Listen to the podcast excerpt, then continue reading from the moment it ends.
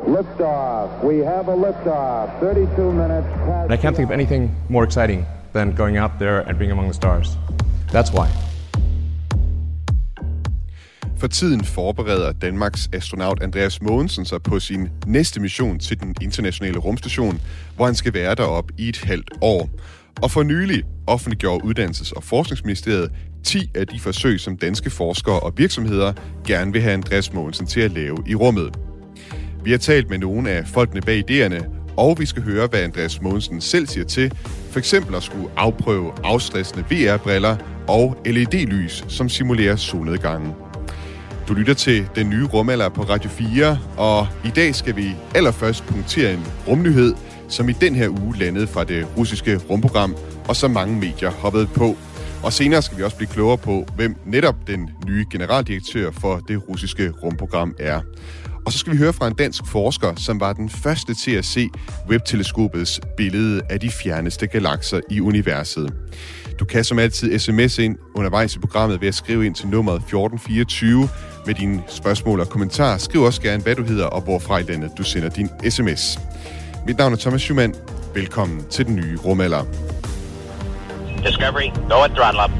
Zero G, and I feel fine. Capsule is turning around. Tranquility Base here. The Eagle has landed. Tirsdag kunne vi endnu engang se, at danske og internationale medier skrev historier om, at Rusland forlader den internationale rumstation. Og når jeg siger endnu engang, så skyldes det, at man altså kunne læse den samme historie allerede tilbage i maj. Men det passede hverken dengang eller nu. Og jeg skal nok give et øh, kort resumé af, hvorfor det forholder sig sådan. Du kan også øh, gå ind og lytte til vores udsendelse fra den femte maj, som faktisk har titlen "Nej, Rusland trækker sig ikke fra rumstationen endnu". Men først så vil jeg gerne spille et klip fra et interview, som jeg lavede i går. Jeg ringede til Thomas A. E. Andersen, der er direktør for Danish Aerospace Company, en virksomhed, der laver motionsudstyr til astronauterne på rumstationen.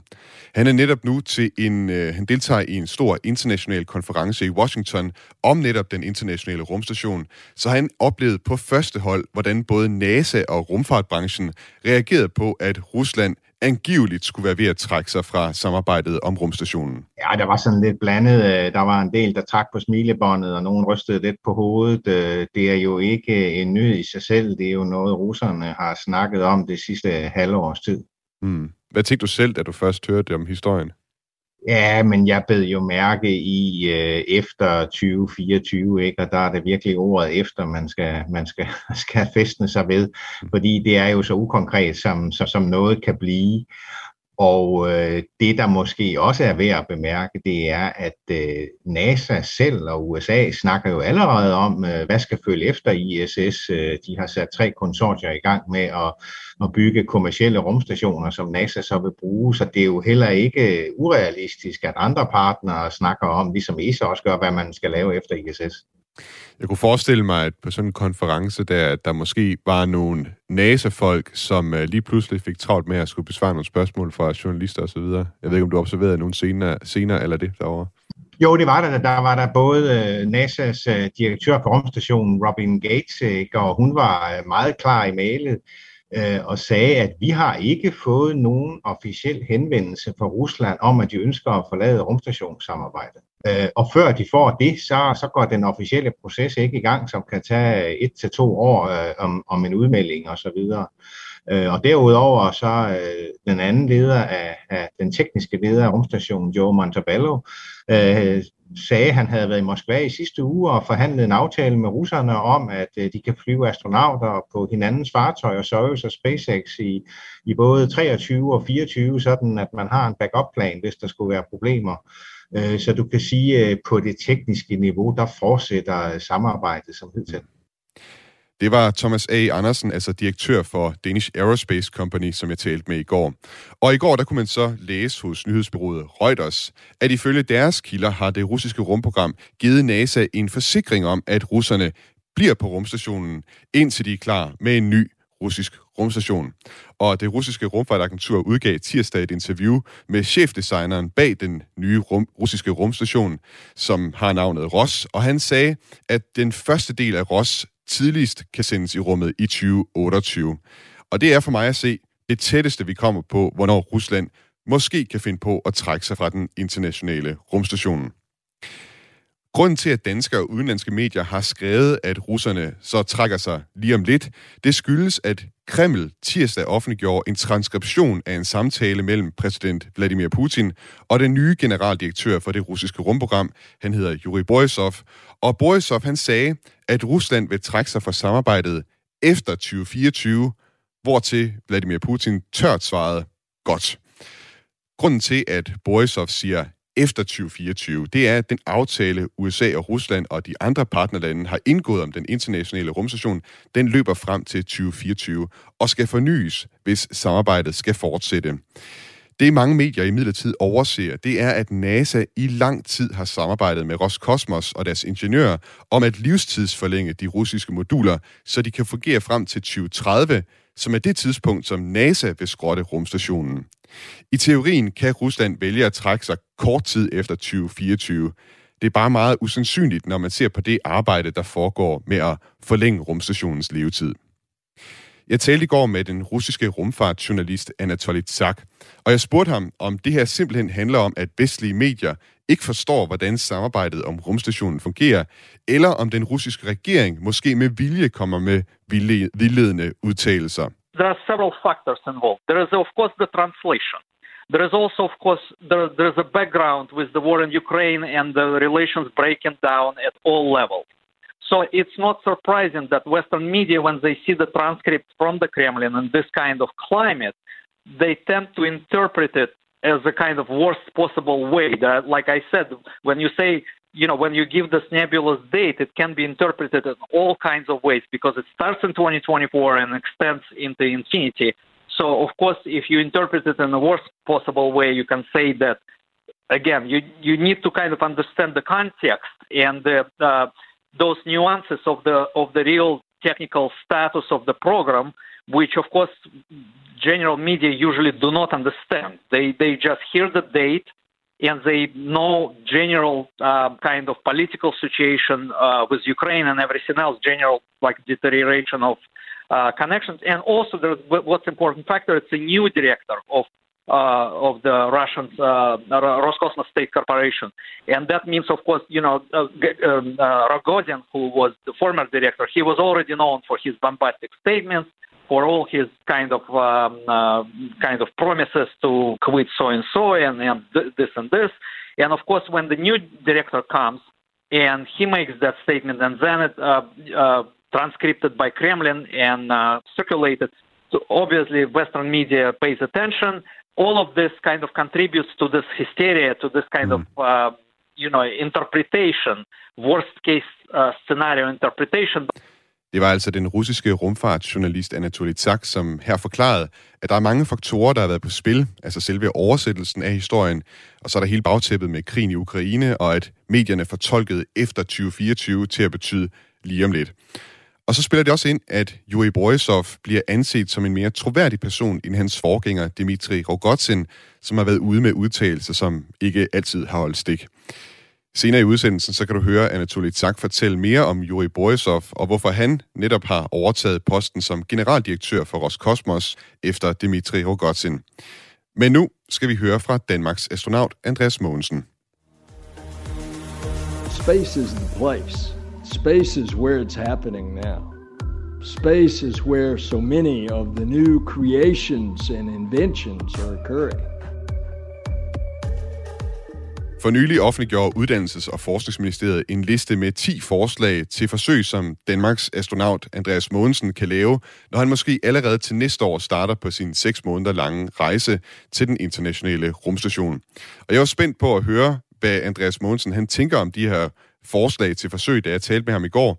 Men først så spurgte jeg ham, hvordan det går med hans træning forud for missionen. Det går rigtig godt. Altså, der er fuld tryk på.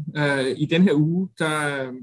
Der handler det alt sammen om SpaceX Dragon-rumskibet, som jeg er pilot for. Så jeg sidder øh, hver dag i en simulator øh, sammen med min øh, kommandør, Jasmin Moghbeli, NASA-astronaut, som jeg skal flyve sammen med. Øhm, og så sidder vi så og gennemgår alle de forskellige øh, faser. Øh, det er lige fra opsendelse til docking og så til, til hjem, hjemkomst og landing igen. Så sidder vi simpelthen i en simulator og gennemgår alle de faser, øh, gennemgår alle procedurerne, og selvfølgelig så begynder de øh, træneren eller instruktøren begynder så også at smide fejl ind i systemet, øh, som vi så skal reagere på. Er det noget, man får sved på panden over at sidde i sådan en simulator der? Altså, man kan, man kan hurtigt få sved, det kan man godt. Altså, i går, der, der startede vi med en, en, at simulere opsendelsen, og så tænkte jeg, okay, den første, den første simulation af dagen, den bliver jo fredelig, der kommer vi op, bare for lige for at se, øhm, hvordan en, en normal opsendelse foregår, men altså, der gik ikke mere end to minutter, og så, så skød launch-escape-systemet os af, øhm, så når den hoved, den der master alarm, den røde master alarm, når den pludselig skriger en i hovedet, så, så, så får man lidt et chok, ja. Vi krydser fingre for, at det bliver ved simulationerne, simuleringerne, ja. Det her med abortsystemet, og det ikke er noget, der kommer til at blive aktuelt, når du skal op øh, på din mission. Det er jo sådan, at øh, danske virksomheder og forskere har haft mulighed for at komme med forslag til de eksperimenter, som du skal foretage under din mission.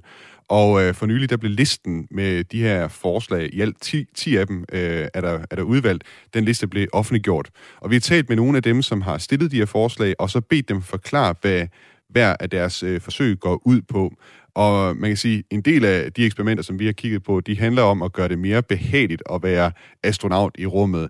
Så tænkte jeg på, Andreas Mogensen, hvad kan du egentlig huske som det mest ubehagelige ved dit øh, ophold på den internationale rumstation?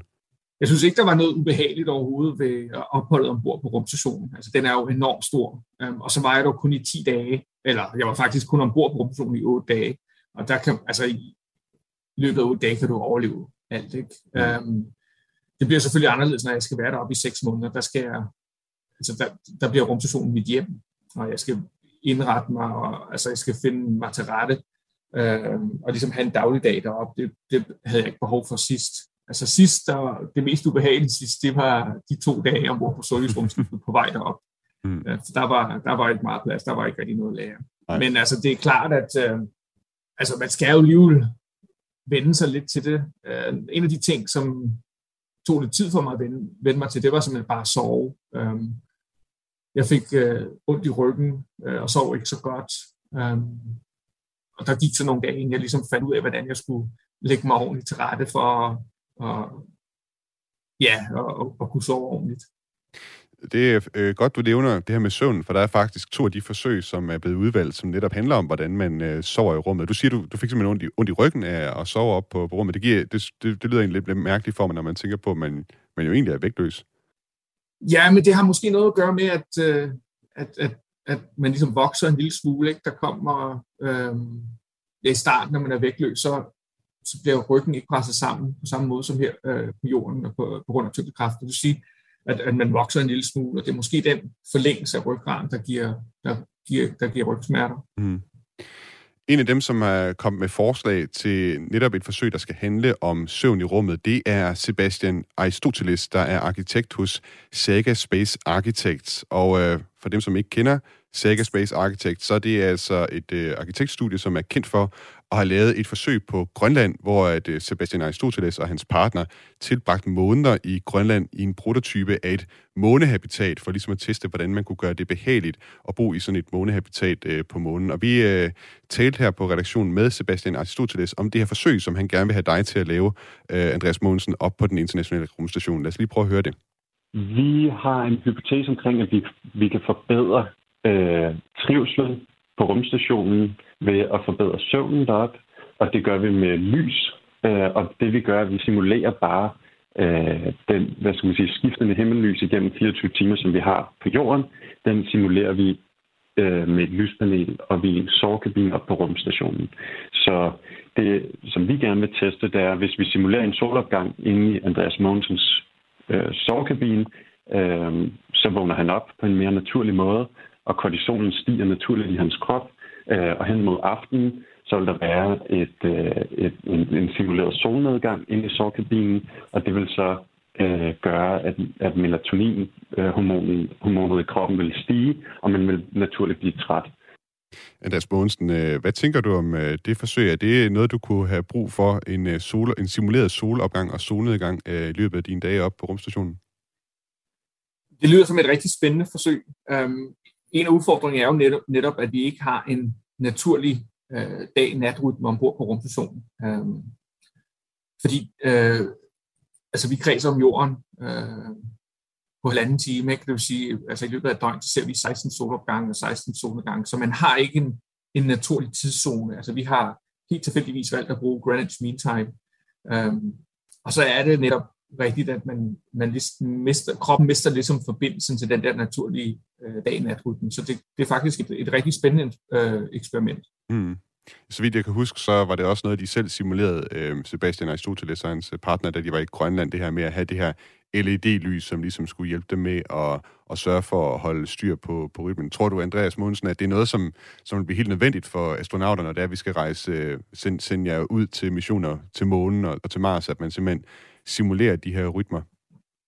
Altså, det er jo et spørgsmål om, om, om, om det er nødvendigt, eller om det er noget, som, som gør øh, astronauterne mere effektive i deres arbejdsliv, ikke? Altså, selvfølgelig kan astronauterne godt overleve uden det, men øh, alt, hvad du kan gøre for at Og, og, og gøre det lettere og gøre dem øh, bedre udrustet til at takle de udfordringer, de møder i rummet, desto bedre er det, fordi så er du kvikkere, du handler hurtigere, du tænker hurtigere, du, du er, løser problemer hurtigere. Øhm, og det ser vi også, altså vi har forskellige øh, kognitive tests, som vi laver løbende under øh, vores missioner. Der ser vi, at, at hvis der er perioder med, med høj stress eller højt arbejdstryk, hvor astronauterne måske heller ikke sover så godt, så bliver deres kognitive funktioner også nedsat. Så alt, hvad vi kan gøre for at øh, ligesom forbedre livskvaliteten for astronauter øh, i rummet, og især i fremtiden, hvis vi skal længere ud og længere væk fra jorden, øh, desto bedre, tror jeg. Altså, den, øh, vi er jo så heldige, at øh, rumstationen er jo stadig så tæt på jorden, at vi, vi sagtens kan se jorden, når vi kigger ud af vinduet, ikke? Men hvis vi forestiller os en, en rejse til Mars, på et eller andet tidspunkt, så bliver jorden til en lille lysprik på nattehimlen, og så ligner det den alle andre stjerner, og så vil du jo fuldstændig miste forbindelsen til en, en, en dag-nat-rytme. Mm. En af de, de andre ting, som også har vist sig at kunne være med til at stresse astronauter, der er på langtidsophold i rummet, det er, at, at man simpelthen, altså man jo på rumstationen bor i et fuldstændig klinisk laboratorium med kunstigt lys og uden adgang til frisk luft, og altså så godt som ingen natur ombord andet end det, man måske kan se ud af, af vinduet, når man kigger ned på jorden. Og derfor så har D T U Space, de har udtænkt et forsøg med virtual reality-briller, hvor at astronauterne de simpelthen kan få stimuleret deres trang til mere naturlige omgivelser. Min kollega Frederik Ingemann Lyne, han talte med chefkonsulent ved D T U Space, Pia Lundahl Thomsen, som står bag forsøget. Her fra nu af og fremadrettet, så bliver missionerne i rummet, de bliver længere og længere. Først øh, bliver nogle ganske få år til månen og senere til Mars. Og så er ideen, at øh, vi vil gerne lave et system til øh, i første omgang Andreas, men på længere sigt til alle astronauter, hvor at øh, man ligesom tager dem ud af den her kliniske verden, der er på rumstationen, eller på rumstationerne, eller i habitater for den sags skyld. Og så bringer dem over i en, øh, i en, en situation, hvor at, øh, som de kender, altså det kan være deres, øh, øh, hvad hedder, hos deres familier, eller øh, ved deres favoritstrand, eller i deres favoritskov, eller hvor det nu kan være, øh, for at de får en mulighed for at, øh, at slappe af. Og så underbygger man øh, forsøgene her, det, det vil være et antal forsøg, man har under, undervejs, øh, mens at Andreas er i rummet. Og så underbygger man det med nogle fysiske målinger, med noget stedsensorer og øh, hjerterytmevariabiliteten, for at, øh, at øh, man kan dokumentere, hvad effekten i realiteten er på sigt. Og øh, hvor lang tid skal man have det på, i, i sådan, hvis man kigger på en dag for eksempel? Jamen, øh, det tager cirka ti minutter at afspille den film, som, øh, som, som vi vælger i samarbejde med, med Andreas. Eller de film, der vil være et antal film, som vi skal vælge sammen med ham. Mm. Og øh, det tager en fem til syv minutter, eller fem, ja, omkring fem minutter at, at tage det på og sætte det op og pakke det ned igen. Og så er der så ti minutter til, til filmen. Og så har vi så anmodet om at få øh, femten sessioner øh, undervejs i hans, øh, hans halveårige mission. Og så har jeg håbet selvfølgelig, at, at Andreas synes, det er fuldstændig fantastisk det her, når det er, at øh, han, han kan komme til de her steder, som er jo hans egne favoritsteder, at han vil bruge det meget mere end det. Men, øh, men det er helt op til ham. Ja, som vi hørte Pia Lundahl Thomsen sige her, så vil han altså gerne have dig, Andreas Mogensen, til at udvælge nogle steder, man kan optage noget film af til det her virtual reality-briller, som du så kan nyde, mens du er oppe på rumstationen. Hvad kunne du tænke dig? Har du, har du allerede et yndlingssted, du kunne forestille dig, du kunne, du kunne udvælge til det her virtual reality? Altså, det er første gang, jeg har hørt øh, eksperimentet beskrevet i, i, i så mange detaljer, så det, det, det er noget nyt, at jeg selv får lov til at vælge nogle steder. Øh, så det glæder jeg mig til. Det er noget, jeg lige skal, skal tænke over, fordi det bliver selvfølgelig en, en vigtig del af det. Mm. Hvad tænker du sådan, hvad er dine umiddelbare tanker, når du hører øh, Pia Lundahl Thomsen her for, fortælle om forsøget? Jamen, det lyder jo som et, øh, et dejligt afslappende forsøg, hvor jeg skal sidde og, og få nogle gode minder og blive ligesom, måske tilbage i, i ja, til, til nogle, nogle gode steder. Og, ja, det lyder bare som et, et, et dejligt mm. øh, afslappende eksperiment. Er der overhovedet noget lignende øh, op på den internationale rumstation, som det er nu, eller andre ting, astronauterne de gør for ligesom at bevare den der forbindelse til, til jorden? Altså, måske det vigtigste, vi gør, det er jo øh, øh, at kommunikere med vores venner og familie. Altså, vi har mulighed for at ringe ned øh, øh, på en I P-telefon, og så en gang om ugen, så øh, har vi også en videokonference med vores familier. Og det er jo den, øh, ja, det, det hoved. Det er den måde, vi hovedsageligt øh, holder kontakt med. Mm.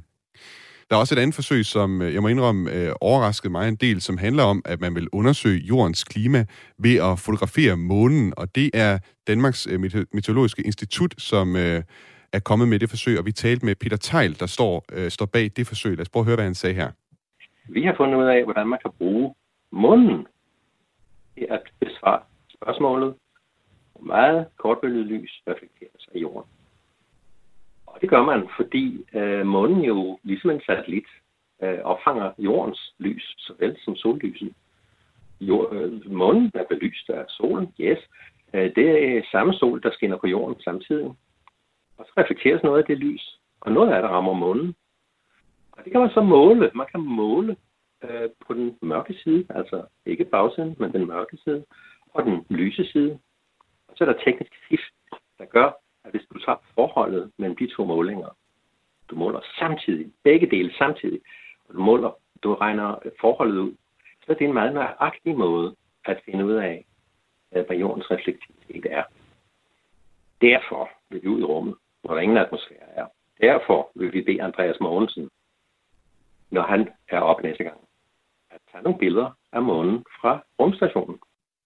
Ja, for lige at sammenfatte, hvad Peter Theil han er inde på, så handler det altså om at finde ud af, hvor meget sollys øh, jorden øh, modtager, og hvor meget sollys øh, jorden reflekterer. For som øh, Peter Theil fra Danmarks Meteorologiske Institut, han også forklarede mig, så er det ret dynamisk, hvor meget sollys øh, jorden egentlig modtager og reflekterer, fordi skyer og is, det reflekterer solens lys. Men det er jo selvfølgelig noget, der hele tiden ændrer sig i takt med, hvordan, øh, hvor mange skyer der er over jorden, og hvor meget is der er. Men fordi månen ikke ændrer sig, så kan man altså bruge månen som en øh, målestok. Øh, jeg synes, det lyder ret vildt, det her, Andreas, øh, at man kan ved at tage billeder af månen, altså kan bruge den som målestok for, hvad der sker hernede på, på jorden. Hvad tænkte du umiddelbart, da du hørte om det her forsøg? Jamen, jeg tænker, det lyder rigtig spændende. Øh, og rumstationen er jo et, øh, et rigtig godt sted at lave jordobservationer fra. Øh, og faktisk så handler jo øh, ret meget af, af rumforskning, det handler jo netop om, om jorden, øh, om at forstå den planet, vi, vi bor på, og hvordan den udvikler sig, og hvordan den øh, bliver påvirket af sådan noget som for eksempel solen. Øhm, og det er jo, solens lys er jo utrolig vigtigt, når vi taler om, om øh, man siger, klima og, og vejr på jorden, ikke? Fordi det er jo et spørgsmål om energibalance. Hvor meget energi modtager vi fra solen, og hvor meget bliver sendt ud øh, i rummet igen af, af jorden. Øhm, og så må jeg så bare sige, at øh, jeg som alle andre astronauter elsker, elsker at sidde i Kula øh, og tage, tage billeder, så det her er et øh, forsøg, jeg glæder mig rigtig meget til. Ja, det altså, skal... enhver undskyldning for at komme ud og sidde i Kula, det, det, den tager jeg. Det skulle jeg også næsten til at spørge dig om, fordi på en eller anden måde, så, altså, i virkeligheden så må det jo være noget svært at tage billeder af månen, når man er ombord på en rumstation, der flyver med otteogtyve tusind kilometer i timen rundt omkring jorden. Det er lidt anderledes end bare at stå hernede for jorden og så knipse af månen derop. Er du, øh, er du klædt på til at kunne tage de her billeder af månen? Ja, det håber jeg. Altså, der kommer selvfølgelig også øh, en periode, hvor jeg skal øh, øve mig lidt, tror jeg. Men altså, ja, det lykkedes mig sidst at, at tage nogle gode billeder. Ikke, ikke lige af månen, men altså... Øh, øh, af jorden, og blandt andet af Danmark. Så med lidt, med lidt held og med lidt øvelse, så tror jeg godt, jeg kan gøre det. Lift off, the final lift off of Atlantis on the shoulders of the space shuttle. America will continue the dream. Vi vender tilbage til mit interview med Andreas Mogensen på den anden side af et nyhedsoverblik her på Radio fire. Tranquility Base here. The Eagle has landed. I believe our future depends powerfully on how well we understand this cosmos in which we float like a mote of dust in the morning sky. Ruslands rumprogram har fået en ny generaldirektør. Han hedder Yuri Borisov, og han afløser den bombastiske og ultranationalistiske Dmitry Rogozin. Om lidt så kan du høre den russiske rumfartjournalist Anatoly Zak fortælle mere om Yuri Borisov. Og senere så kan du også høre fra den danske forsker, der var den første til at se det måske dybeste billede, der nogensinde er taget af universet. Men jeg lovede før, at vi skulle høre mere fra Danmarks astronaut Andreas Mogensen, og det tager vi fat på nu, her hvor han giver sit syn på et af de forsøg, som han skal lave på sin næste mission på den internationale rumstation. Du lytter til Den Nye Rumalder. Mit navn er Thomas Schumann. Houston Discovery, go ahead. Discovery, go at throttle up. And Discovery Houston, we've got a good picture of Steve. Roger roll, Discovery. Det sidste eksperiment, som vi også skal omkring, det kommer fra virksomheden Danish Aerospace Company i Odense, som fremstiller motions- og helbredsudstyr til den internationale rumstation. Faktisk så har virksomheden fået tre forsøg godkendt. Vi har så valgt et af de her forsøg ud, og jeg talte med virksomhedens direktør Thomas A. E. Andersen om et forsøg, der handler om at rense vand i rummet. Det forsøg, vi gerne vil have Andreas til at lave, det går ud på at teste øh, både Aquaporin filterteknologien og det, der hedder Membrane Distillation filterteknologi, som er to filterteknologier, vi vil bruge i vores vandrensningssystem. Hvad er det, de der filtre helt præcist øh, kan? De her filtre, de kan filtrere det øh, vand, både urin og den fugtighed, der udvindes af luften, og filtrere den, så vandet kan genbruges øh, til drikkevand øh, på rumstationen. Og øh, det er jo ekstremt vigtigt, øh, fordi at, øh, hvert kilo, man kan spare, det er, det er penge sparet i opsendelse. Mm. Og det, så forestiller jeg, Andreas Mogensen, han skal foretage sig, det er at installere de her filtre i nogle forsøg, eller hvordan, hvordan skal jeg forstå helt konkret, hvad det er, Andreas Mogensen, han skal foretage sig? Så på Andreas Mogensens øh, første tur, der testede vi aquaporinfilteret, om det overhovedet virker i rummet, sådan en slags øh, proof of concept. Nu skal vi have valideret, hvordan de her filtre virker, fordi i rummet er der jo ingen konvektion. Der er jo ikke nogen, hvad skal vi sige, opdrift. Der er ikke noget øh, tungt, der falder nedad, og øh, let luft, der stiger opad, og det samme i væsker. Så vi skal have kvantificeret, hvor effektive er de her filtre i i rummets vægtløshed, sådan at vi kan skalere vandrensningssystemet øh, og filterne i den rigtige størrelse til vandrensningssystemet. Ja, som man kunne høre på Thomas A. E. Andersen her fra Danish Aerospace Company, så øh, er det altså et forsøg, som øh, ligger så lidt i forlængelse af noget af det, du i forvejen lavede op på den internationale rumstation sidst du var deroppe, Andreas Mogensen. Hvad tænker du om at skulle fortsætte med at lave de her forsøg om at, at rense vand? Jamen, øh, altså, jeg vil sige, der er jo to rigtig spændende aspekter ved det her forsøg. Det ene, det er jo fremtidsudsigterne, når vi skal tilbage til månen, og forhåbentlig også videre til Mars. Altså, der skal astronauterne være langt mere uafhængige af jorden, end de er i dag. Og det andet aspekt, det er jo, at, at det er jo en del af vores forsøg på at skabe et, et lukket system, altså det, vi kalder et closed loop life support system, altså hvor vi virkelig genanvender, genbruger alle ressourcer, så der er ikke noget, der går spildt. Og det, jeg synes, der er så spændende ved det, det er jo, det har jo også øh, anvendelsesmuligheder her på jorden. Altså, vi taler jo rigtig meget om, om en øh, omstilling til en grøn økonomi og en cirkulær økonomi, hvor vi genanvender og genbruger alle vores ressourcer, altså virkelig minimerer øh, vores spild. Øhm, og det er jo netop også det, som vi forsøger at gøre i rummet, eller som vi i hvert fald bliver nødt til at gøre øh, langt, i langt højere grad, hvis vi skal længere ud øh, i rummet i længere tid, øh, fordi der skal astronauterne være øh, uafhængige, og der er det vigtigt, at, at øh, man har et system, der kan øh, s- lave ilt, samtidig med det renser øh, luften for C O to, og samtidig med det renser øh, spildevand og laver det drikkevand, øh, og så man gør det på en måde, hvor der, øh, der er ikke noget, der bliver spildt, altså alt bliver genbrugt øh, og genanvendt. Andreas Mogensen, tak fordi du vil være med i Den Nye Rumalder i dag og fortælle og ja, høre om de her forsøg, som altså er på vej til, eller i hvert fald er i proces til at blive udvalgt til din mission. Tak fordi du var med i dag. Det var så lidt, tak. Look at the space economy, and what does that mean? That means jobs. That means gross national product. Vi vender tilbage til det russiske rumprogram nu, som vi var inde på tidligere i udsendelsen. For siden krigen i Ukraine startede, har vi her på den nye rumalder talt en del om Dmitry Rogozin, den nu forhenværende generaldirektør for det russiske rumprogram. Han var blandt andet kendt for at beskylde en amerikansk astronaut for at bore hul i et russisk rumskib. Han jokede med, at Rusland ville forlade rumstationen, og han stod for at male et stort sæt på de russiske rumraketter, altså det samme sæt, som er malet på de russiske kampvogne, der kæmper i Ukraine. Men tidligere på måneden, der blev han afskediget og erstattet af Yuri Borisov, som indtil da har været, eller havde været Ruslands vicepremierminister. Jeg talte i går med den russiske rumfartsjournalist Anatoly Zak, som har dækket russisk rumfart siden firserne, og som driver hjemmesiden Russian Space Web punktum com. Han fortalte mig, at det står ikke helt klart, hvorfor Dmitry Rogozin blev afskediget, men at der har været rygter om hans afgang de seneste par år. Men Anatoly Zak vurderer, at afskedigelsen faktisk handler mere om Yuri Borisov, end det handler om Dmitry Rogozin. Borisov was, of course, as a supervisor, as a deputy prime minister who supervised the defense sector, was kind of under political fire because of the very poor performance of the uh, Russian army in Ukraine. That's mm. the kind of explanation that he got kind of uh, to this honorable demotion. He was removed from being uh, deputy prime minister and moved down chain of command kind of within the Russian government to uh, Roskosmos State Corporation, which is, of course, only one sector of the defense industry. It's only part of the Soyuz. So he was essentially demoted from being deputy prime minister and moved to uh, to Roscosmos, which is interesting. It's exactly the path which Rogozin used to take uh, several years ago in, in twenty eighteen when he was moved from exactly the same position to Roscosmos. So this is kind of honorary exile uh, for uh, former prime ministers now. It's because it's the second second instance of this situation. So I, so I think it's more about Borisov rather than about Rogozin.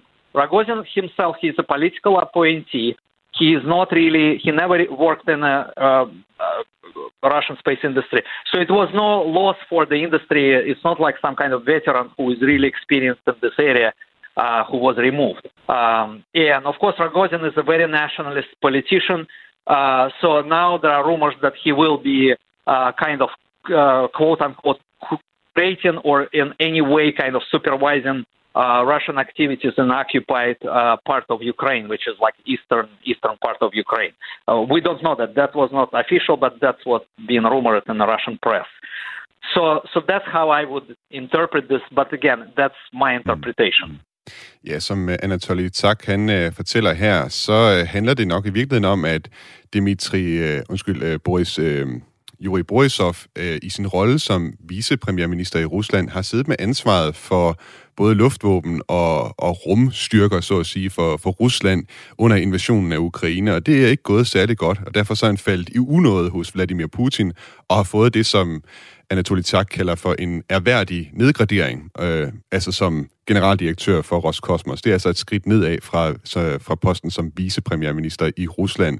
Og så siger han, det er faktisk meget spøjst, fordi det var faktisk den samme vej, som Dmitry Rogozin øh, tog tilbage i to tusind atten. Han var nemlig også vicepremierminister, men blev så degraderet til at være generaldirektør for Roskosmos i stedet for. Og så siger Anatoly Zak, det er nok ikke det største tab for Roskosmos, at Dmitry Rogozin er ude, fordi han var politisk udpeget og havde ikke som sådan stor erfaring inden for området, eller en stor, hvad skal man sige, en stor interesse for det. Han er en politiker, en øh, kendt øh, nationalistisk politiker i Rusland. Spørgsmålet er så, hvad skal der ske med Dmitry Rogozin øh, nu? Anatoly Zak var inde på, at øh, Rogozin øh, måske får en rolle at spille i Donbass, øh, altså i det østlige Ukraine, i de to områder, som Rusland kæmper om. Øh, og det er faktisk sådan, at Dmitry Rogozin allerede tilbage i to tusind fjorten, dengang kampene brød ud i det østlige Ukraine, skrev et tweet om, at han øh, var interesseret i at spille en rolle i øh, det østlige Ukraine. He literally said, I'm paraphrasing here, that he wanted to be in the trenches of Slaviansk, which is a kind of an, uh, another irony because, of course, Ukraine is actually controlling Slaviansk. So he can cannot possibly be in those trenches because, of course, the Ukrainian army kicked out the Russians out of that. that, mm. that that's another kind of, again, irony of that, of that tweet. Ja, det her tweet fra to tusind og fjorten, det er altså hjemsøgt Dmitry Rogozin nu, hvor han dengang sagde, at han ville ned i skyttegravene i det østlige Ukraine og kæmpe. Det er så til bare et område af Ukraine, som lige nu er på ukrainske hænder. Men det er altså folk, der laver sjov med for tiden. Jeg spurgte også Anatoly Zak, hvad vi kan forvente af Yuri Borisov som generaldirektør for Roskosmos. We can be pretty sure that he will not be as bombastic and as kind of outspoken and as um, aggressive as Rogozin was. Um, and um, and of course, you know, we know that he tried his probably his best to supervise Russian um, um, uh, aerospace and defense industry. And of course, we know the results now that they were not uh, they were not really impressive. Now we, we see all these problems on the battlefield. We see and and what's interesting, of course, is the most of the problems of the Russian army now come from Uh, really deficient, uh, inferior technology, mm. uh, one of the major issues. So, uh, but again, it's not the problem of one man or one person, right? It's a problem of uh, of the country, of the system, of the political system which they have. So it would be absolutely in, in, in, incorrect to kind of blame it on, on the behavior of one manager. So, uh, so that absolutely does not characterize him, and again, is in Russia, it's very often, well, not only in Russia, in politics, it's very often, if you're at the top, you're the one who's responsible, you're the one who takes responsibility. But of course, I'm skeptical that, you know, if you can put a Nobel Prize laureate there or anybody like the best manager, you just cannot really uh, fix the situation just because of the way uh, political system and uh, technological um, technology and industry is set up in Russia. Anatoly Zak, it's always fascinating to talk to you. Thank you so much for uh, taking the time today. Okay, thank you. Yeah. Thank you. Ja, det var altså Anatoly Zak, som øh, vi hørte her til sidst, og han sagde her i klippet, at øh, vi kan nok forvente, at øh, Yuri Borisov, han ikke kommer til at være lige så bombastisk som Dmitry Rogozin. Og så var han inde på det her med, at øh, Yuri Borisov jo bliver beskyldt for ikke at have klaret situationen i Ukraine særlig godt. Det mener han så, at selv ikke en Øh, modtager af Nobels øh, pri, øh, hvad skal man sige, øh, pris i fysik, øh, ville kunne have klaret det meget bedre. Det er simpelthen det russiske system, der gør, at, øh, at der simpelthen ikke er nogen i virkeligheden, der ville kunne håndtere den situation øh, meget bedre. Så det skal man nok ikke øh, lægge ham så meget til last øh, for. Vi har fået en øh, sms her fra Klaus, som skriver, tankevækkende, at Rusland bemander lederne af deres rumprogram med aflagte politikere. Siger det noget om, hvordan de prioriterer deres rumaktiviteter? Og Klaus, det tror jeg vist godt, man kan sige ja til. Så vidt jeg forstår, så er Vladimir Putin mildest talt ikke særlig interesseret i civil rumfart. You want to know the value of space and your participation, uh, the citizens of Denmark in space? Go talk to any of your school kids. Talk to them about space and watch how their interest is suddenly focused. Den trofaste lytter vil vide, at jeg har haft ferie, og de sidste tre uger har vi derfor sendt en sommerserie om Apollo-programmet, som du kan finde inde på Radio fires hjemmeside eller i Radio fires app. Det har så også betydet, at jeg ikke var der til at dække årets måske største nyhed inden for astronomien, nemlig de første billeder fra Webb-teleskopet, verdens største rumteleskop. Her på den nye rumalder, der har vi fulgt med i Webb-teleskopet, siden det blev sendt i rummet juledag, og vi har flere gange hørt fra Klaus Pontoppidan, der er projektforsker på Webb-teleskopet på Space Telescope Science Institute i Baltimore. Og han var i centrum for begivenhederne, da Webbs første billede blev offentliggjort, og jeg talte med ham om det i går. Klaus, jeg læste den her artikel på øh, New York Times, hvor der står, in early June, for example, Klaus Pontoppidan, the astronomer leading this early release team, was the first human to download the new telescope's full deep field view. Vil det sige, Klaus, at du var simpelthen bare den første person nogensinde til at se det her første billede øh, fra Webb-teleskopet?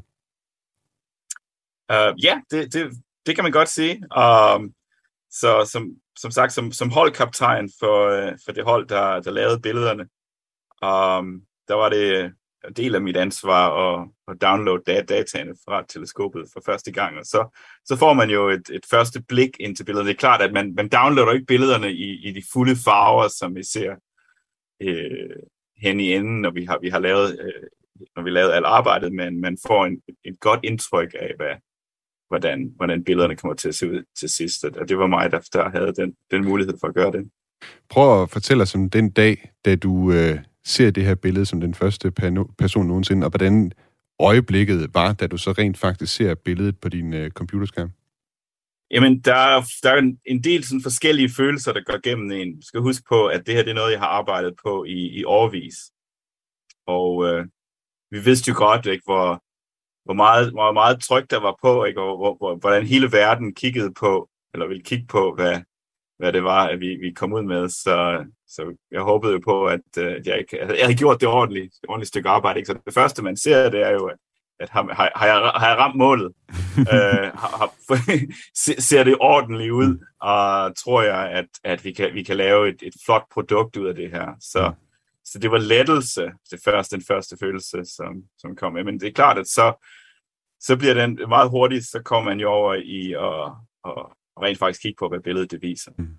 Ja, og prøv at fortælle, prøv at fortælle os om det her øh, billede, hvad, hvad det så rent faktisk viser. For det er det her deep field billede, som vi nu måske også vil kende fra altså nogle lignende billeder fra Hubble-teleskopet, altså hvor, så vidt jeg har forstået i hvert fald, så har teleskopet det her kigget i, i lang tid på et meget, meget lille område af himlen, for ligesom at se så dybt som muligt. Er det rigtigt forstået, at det her billede, det er simpelthen det er nærmest et af de dybeste blikke nogensinde, man har taget ud i, i universet?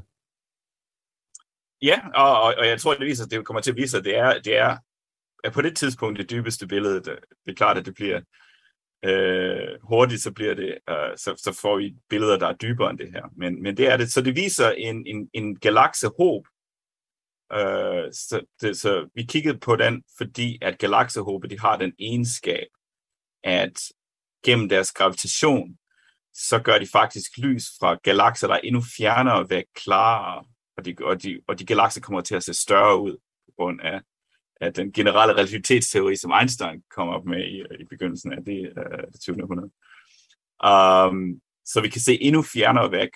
Uh, og det viser sig, at vi ser galakser i det her område, som uh, har udsendt deres lys for mere end tretten milliarder år siden. Okay, altså ja, tretten milliarder år siden. Nu, nu tænker jeg lige på uh, universets alder og sådan noget. Hvor gammel er det nu, universet er? Så universet er omkring tretten komma otte milliarder år gammelt.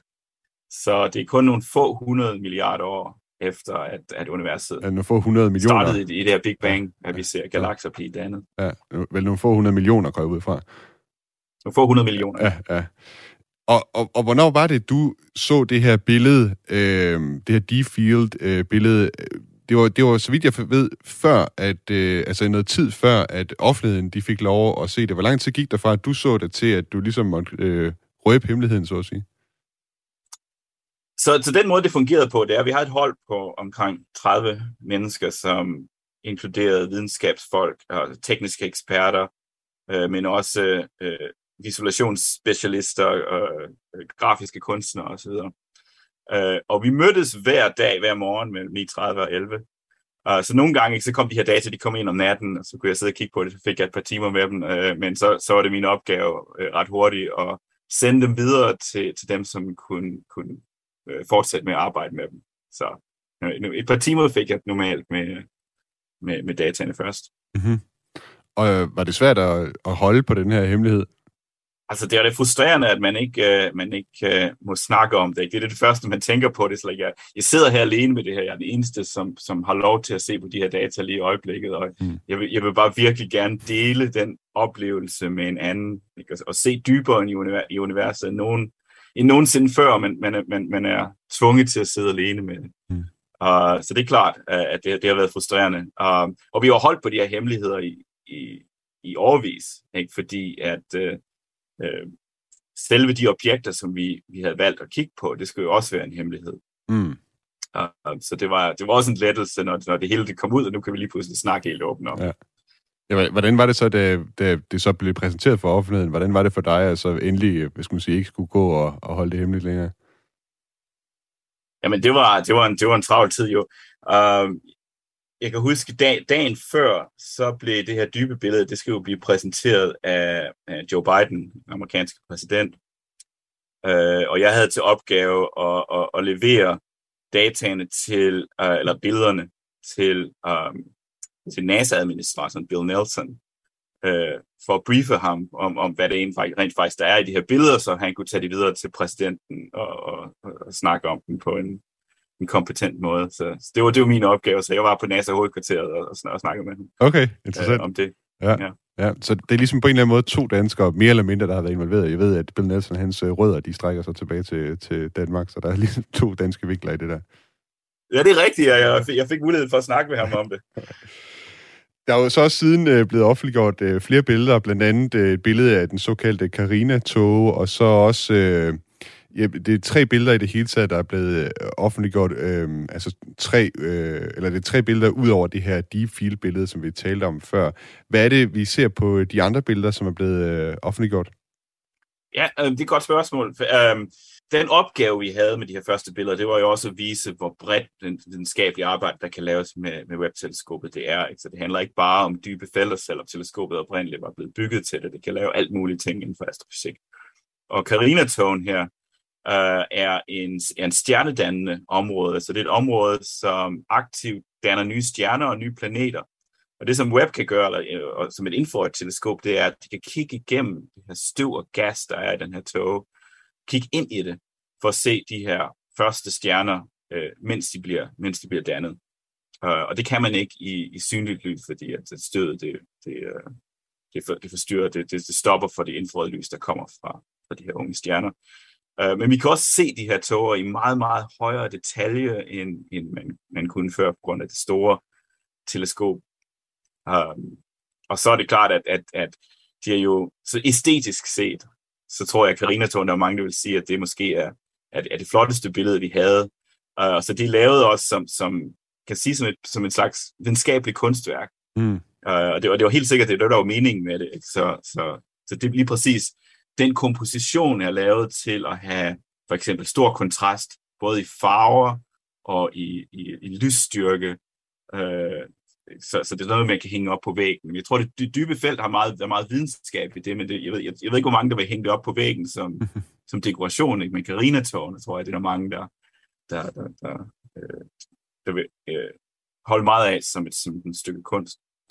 Jeg kan i hvert fald anbefale til lytterne at prøve at gå ind og finde øh, billedet. Det er sådan et øh, ja, billede, der er nærmest sådan orange og blåt, så vidt jeg husker. Øh, den her tåge, der ligesom øh, strækker sig øh, hen over billedet. Der, ja, der er, som, som, som du siger, sådan en skarp kontrast mellem selve tågen og så rummet om, omkring det. Altså tågen, som er orangefarvet, og så det rum, som ligesom er oplyst af blå stjerner og så videre, som er sådan mere blåligt, hvis ikke jeg husker helt forkert. Hvorfor var det lige præcis de her steder, som du siger, I havde, I havde brugt meget tid på, også mange år i forve- forvejen, at udvælge, som de første uh, web skulle, uh, skulle kigge på, uh, som de første billeder? Hvorfor var det lige præcis de her steder, I valgte? De fem, de fem objekter, som vi kiggede på, det inkluderer også en exoplanet, mm-hmm. um, er, er lavet til at, at kunne... vise for, over for verden, at, at web kan lave fantastisk videnskab inden for forskellige områder. Øh, og vi vil også, også gerne vise, at web har fire forskellige videnskabelige instrumenter. Flere af dem er, er, er blevet øh, bygget af øh, europæiske øh, faciliteter, så den europæiske rumfartsorganisation E S A, og også den kanadiske rumfartsorganisation har også leveret et instrument. Og Danmark har jo, har jo bygget dele til, til flere instrumenter, så Så Danmark har, har helt sikkert en, en rolle med i det. Så, så, så, så det blev valgt til at, til at have et, et dybt felt, altså et dybe univers, um, galaksedannelse, så der er nogle galakser, der er meget nærmere, men som, som kolliderer ved at, bygge, ved at danne en større galakse. Um, så der, og så er der den, stjernens livscyklus, så både stjernedannelse, øh, som, som i Carina-tog, men også stjernens død. Ikke? Så der er en, ja, det, der hedder en planetarisk tog, hvor der er en, ligesom en, en, en soltype stjerne, som er ved enden af dens liv, øh, og, og har, har, har blæst dens ydre atmosfære ud i rummet, og ved at dø og, og blive omdannet til en hvid dværg. Øh, og så er der en exoplanet, så mm. andre verdener mm. er, det, er det tema der. Så, så vi har et spektrum af en atmosfære og en planet omkring en anden stjerne. Mm. Nu har du på det seneste haft rigtig, rigtig travlt med at få øh, leveret de her billeder til, til offentligheden, og det arbejde, du i det hele taget laver. Hvad, hvad er det næste på dit program for, for webteleskopet? Um, det er et godt spørgsmål. så, så på, på, på, en, på en måde, så, så ligesom vi har, vi har gjort det, som vi satte ud for at gøre, i, i, da jeg startede på at arbejde med det her projekt for tolv år siden. Det var at, at, at få, få det, få det uh, udviklet og bygget øh, op til et punkt, hvor, hvor videnskabsfolk og astronomer omkring i verden kan bruge teleskopet og, og lave fantastisk videnskab. Der er jo tusindvis af dem, som arbejder med dataene nu. Um, så nu kan vi ligesom sætte os lidt tilbage her, og, og det er klart, at, at der, der er ting, som, som måske ikke helt fungerer optimalt, og man skal lige skal fikse det ene og det andet. Men øh, jeg kigger så lidt frem efter, uh, og you know, hvad, hvad kommer bagefter? Hvad, hvad er det næste teleskop? Mm. Det er der, som min interesse, det er at, at, at udvikle og bygge nye teleskoper for ny videnskab. Uh, og det skal man begynde på tidligt, fordi det, Webb var jo undervejs i femogtyve år.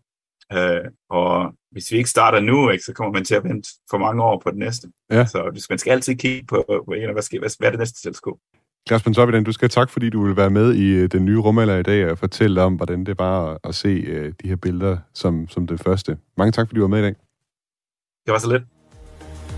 A ship like no other, its place in history secured. The space shuttle pulls into port for the last time. Its voyage at an end. Den nye rumalder var i dag tilrettelagt af Frederik Lyne, redaktør på programmet af Camilla Høj Eggers. Mit navn er Thomas Schumann. Musikken, vi har brugt undervejs, er lavet af T-Shot Starfish. Hvis du kan lide den nye rumalder, så vil jeg anbefale dig at downloade Radio fires app og tryk på følg ud for den nye rumalder. Så får du en notifikation hver gang, der ligger et nyt afsnit klar til streaming. Hvis du har tips, ris, ros eller andet, så skriv til mig på den nye rumalder snabel-a radio fire punktum d k. Tak fordi du lyttede med.